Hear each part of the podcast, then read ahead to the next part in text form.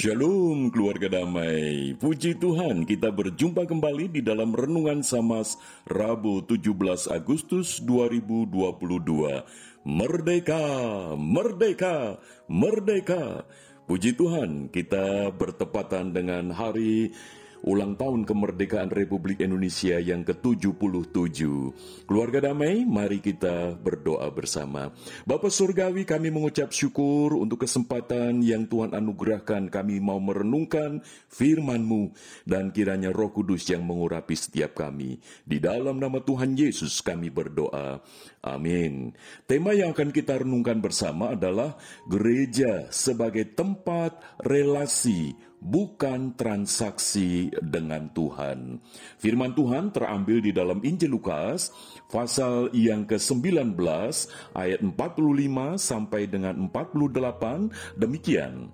Lalu Yesus masuk ke bait Allah dan mulailah ia mengusir semua pedagang di situ. Katanya kepada mereka, ada tertulis, rumahku adalah rumah doa, tetapi kamu telah menjadikannya sarang penyamun. Tiap-tiap hari ia mengajar di dalam bait Allah imam-imam kepala dan ahli-ahli Taurat, serta orang-orang terkemuka dari bangsa Israel berusaha untuk membinasakan dia. Tetapi mereka tidak tahu bagaimana harus melakukannya, sebab seluruh rakyat terpikat kepadanya dan ingin mendengarkan dia. Demikianlah firman Tuhan.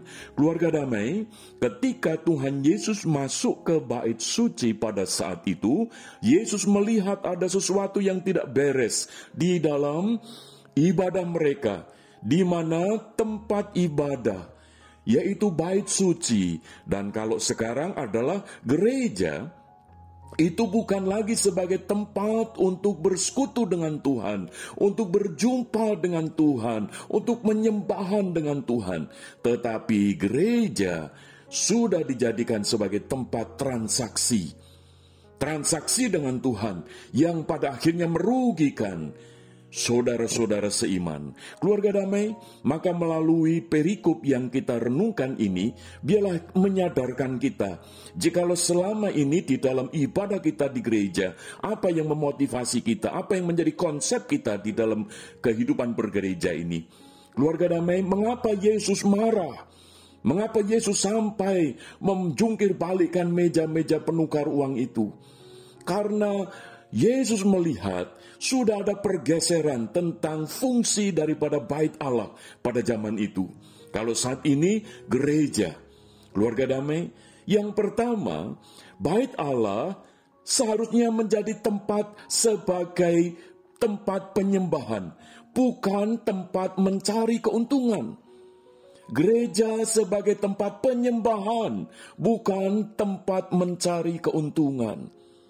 Keluarga damai, Yesus marah karena imam-imam kepala, ahli-ahli Taurat, pemuka-pemuka agama pada saat itu mencari keuntungan di dalam bait Allah. Dengan kata lain, mereka memanfaatkan aturan-aturan yang ada itu untuk menguntungkan mereka di mana secara tata aturan keagamaan pada saat itu kalau ada umat yang datang mau menyembah Tuhan lewat pengorbanan melalui persembahan korban bakaran yaitu berupa binatang maka binatang yang di mau dipersembahkan itu harus lewat screening para imam. Dan pada saat itu imam tahu ini menjadi kesempatan mereka mendapatkan keuntungan yaitu dengan cara mereka menyatakan binatang sebagai korban bakaran itu yang akan dipersembahkan itu dinyatakan cacat tidak layak lalu digantikan dengan para imam yang sudah menyediakan. Dan itu sangat-sangat merugikan akan umat tetapi sangat menguntungkan bagi para imam kepala dan juga orang-orang yang terkait dengan hukum-hukum agama pada saat itu. Nah, ketika Tuhan Yesus tahu akan hal ini, maka Tuhan Yesus marah.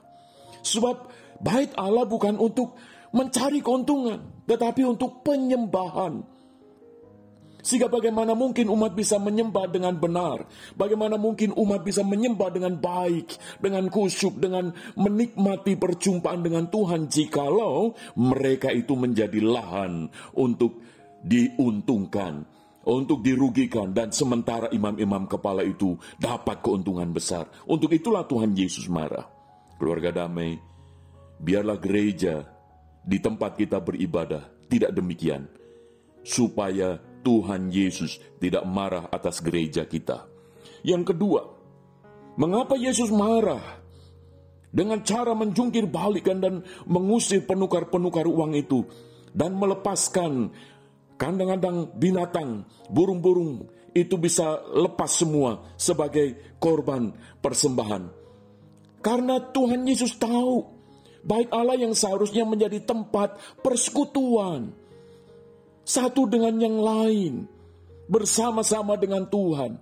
Eh, bait Allah dipakai menjadi tempat memanfaatkan memanfaatkan orang-orang yang datang itu.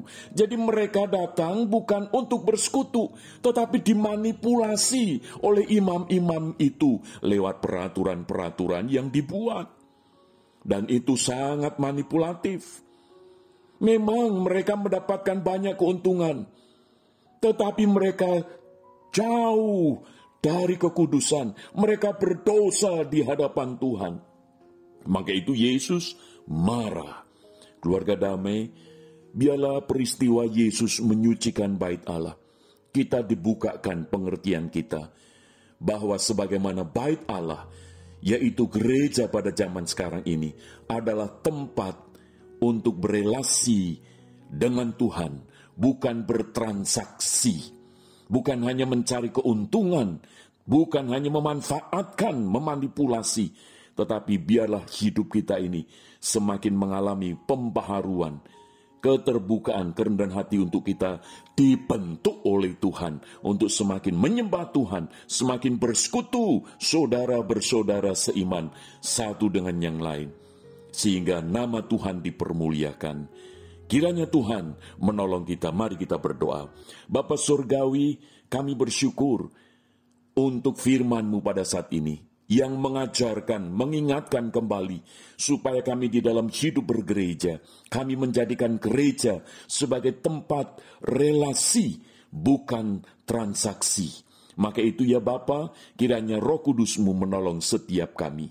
Di dalam nama Tuhan Yesus kami berdoa. Amin. Merdeka, merdeka, merdeka. Tuhan Yesus memberkati. Amin.